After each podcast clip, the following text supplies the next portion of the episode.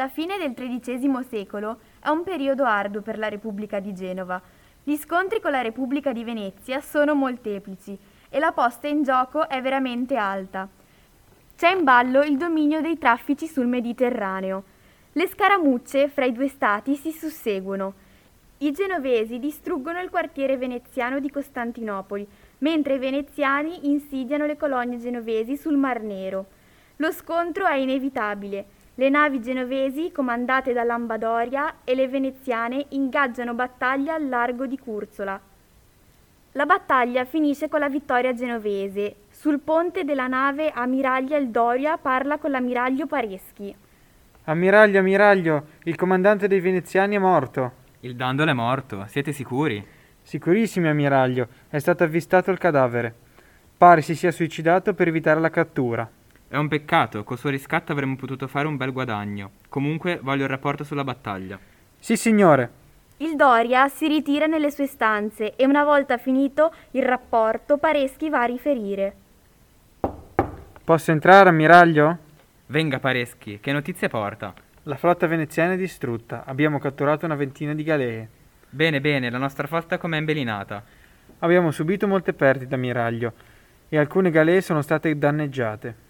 Uh, Belin che te neghe, così conciati non abbiamo possibilità di prendere Venezia. Ma, ammiraglio, la loro flotta è distrutta e Venezia è vicina. Dobbiamo tentare. Taci obbedisci, Toccodase, la nostra è già una gran vittoria. Ma, mi, mi perdoni, ammiraglio. Piuttosto dia l'ordine di invertire la rotta, torniamo a Zena. Agli ordini!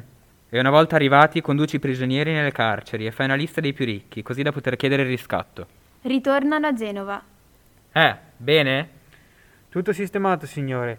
I prigionieri sono in carcere. Ah, c'è uno di loro, un tale rustichello da Pisa, che chiede materiale per scrivere. Dice di voler scrivere la storia di un altro prigioniero, un certo Marco Polo da Venezia, che sostiene di aver visitato il Catai. Accontentalo, ma debeteli i costi.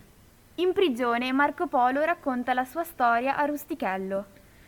E dal Catai fece ritorno nella mia amata Venezia.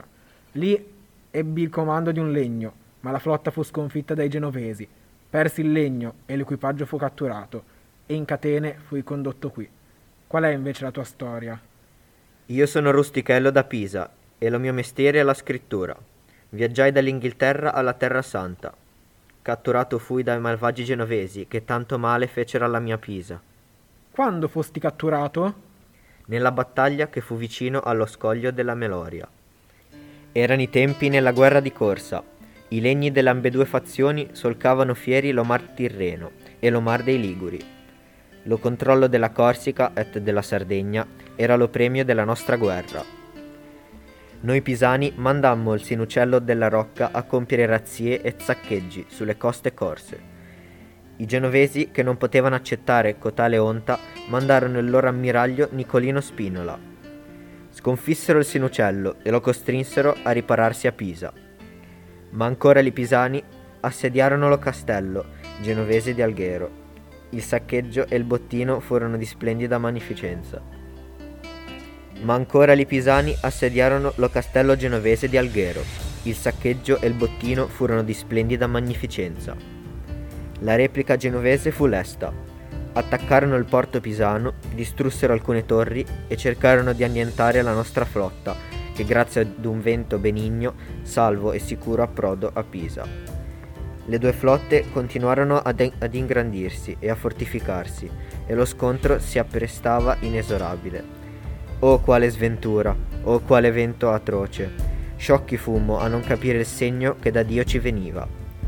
Difatti, durante la benedizione delle navi, la croce del pastorale del nostro vescovo si staccò ma noi gagliardi e sicuri della protezione del nostro patrono Sisto, di cui ero lo suo dì, e che di tante vittorie ci aveva premiato, seguitiamo a dar battaglia agli legni genovesi che davanti alle nostre acque la flotta avevano schierato. La nostra flotta comandata era da Albertino Morosini di Venezia, che era il nostro potestà, e assistito dal conte Ugolino della Gherardesca, che poi fu l'unico a salvarsi dalla battaglia ma tornato in patria venne giustiziato per tradimento e vigliaccheria. La flotta genovese sottostava a Alberto Doria, e una più piccola di 30 galee sottostava al benedetto Zaccaria. Oh, che piano ingegnoso e brillante inventarono codesti genovesi. Levea, vi infliggemmo una notevole batosta. Comunque ho portato il necessario per scrivere, anche se ovviamente dovete pagarlo. Ritornando a quel giorno glorioso, mi ricordo la tensione sulle nostre galee. I nostri comandanti, Oberto Dori e Zaccaria, insieme stavano dicendo Ammiraglio Zaccaria, dobbiamo trovare un modo di sbaragliare sti belindi pisani. Siamo inferiori di numero e lontani da Zena, però una tale occasione non ci si ripresenterà. Ammiraglio Doria, ho un'idea ardita, ma di sicuro successo. Dica, La flotta si può schierare in formazione falcata, meno le galee che comando. I pisani, vedendo una flotta così ridotta, libereranno immediatamente i legni per venire ad affondarci e nel frattempo con le mie galee gireremo intorno alle secche della Meloria e piomberemo dietro la flotta pisana dando così l'esito decisivo alla battaglia. siamo d'accordo, diamo gli ordini all'equipaggio. Viva Zena, viva San Giorgio! Viva Zena! Viva San Giorgio! Soltanto un manipolo di galee pisane riuscì a scampare. La vittoria genovese fu schiacciante e costringemmo i pisani alla pace. Ma i pisani, indomiti ancora, cercarono di sollevare lo capo, non rispettando la pace dai genovesi stipulata. Allora, per sconfiggere definitivamente il nemico, decisero di attaccare la città. Allora era protetta da una catena che impediva agli altri legni l'accesso al porto. Un mastro chiamato Noceto Charlie ebbe l'idea. Venne acceso un fuoco su una scialuppa e sistemato sotto la catena la fiamma arse e la indebolì. Allora con un legno corazzato si seguitò a caricare e spezzare lo anello, che poi ripescarono e riportarono in patria come trofeo.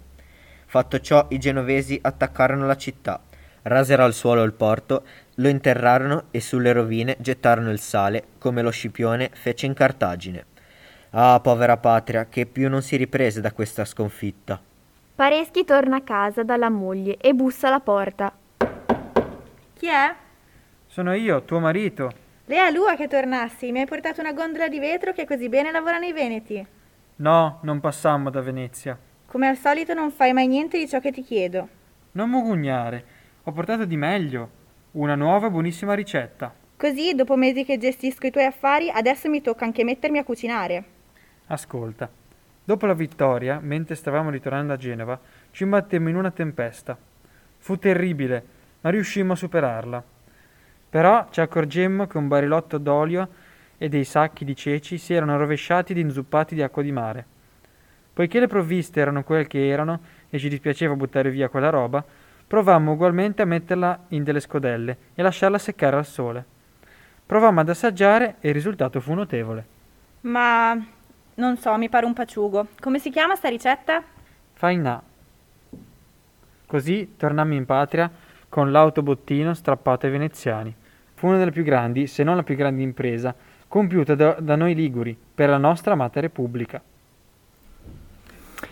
La più grande impresa di un ligure? Bah, siamo proprio in anni bui, pieni di giovani esaltati che non rispettano più l'autorità secolare che ci guida. Sto parlando della nostra madre Chiesa che, così benignamente, ci illumina.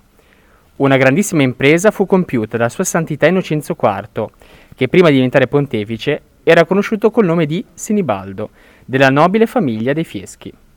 Era il tempo di quell'imperatore Federico II che, nonostante fosse stato accolto dall'ala protettiva della, Sa- della Santa Chiesa, osò ribellarsi alla sua saggezza. Quell'imperatore, conosciuto anche come l'Anticristo, non solo era imperatore di Germania, ma anche re del regno di Sicilia, ma non contento, voleva prendere anche legittimi territori dello Stato Pontificio. Il Santo Padre Innocenzo scomunicò questo infedele e allora egli invitò il Papa a trattare nella città di Nervi, ma si scoprì che Federico voleva tendere una trappola al Santo Padre, che fu tratto in salvo da noi genovesi, che lo portammo qui a Genova. Il Papa però si era ammalato dal, dal lungo viaggiare e dovette fermarsi da noi per tre mesi. In seguito andò a Lione, dove indì un concilio, dove oltre alla scomunica lo depose dal trono dell'impero. Questa sì che è una grande impresa compiuta da un ligure.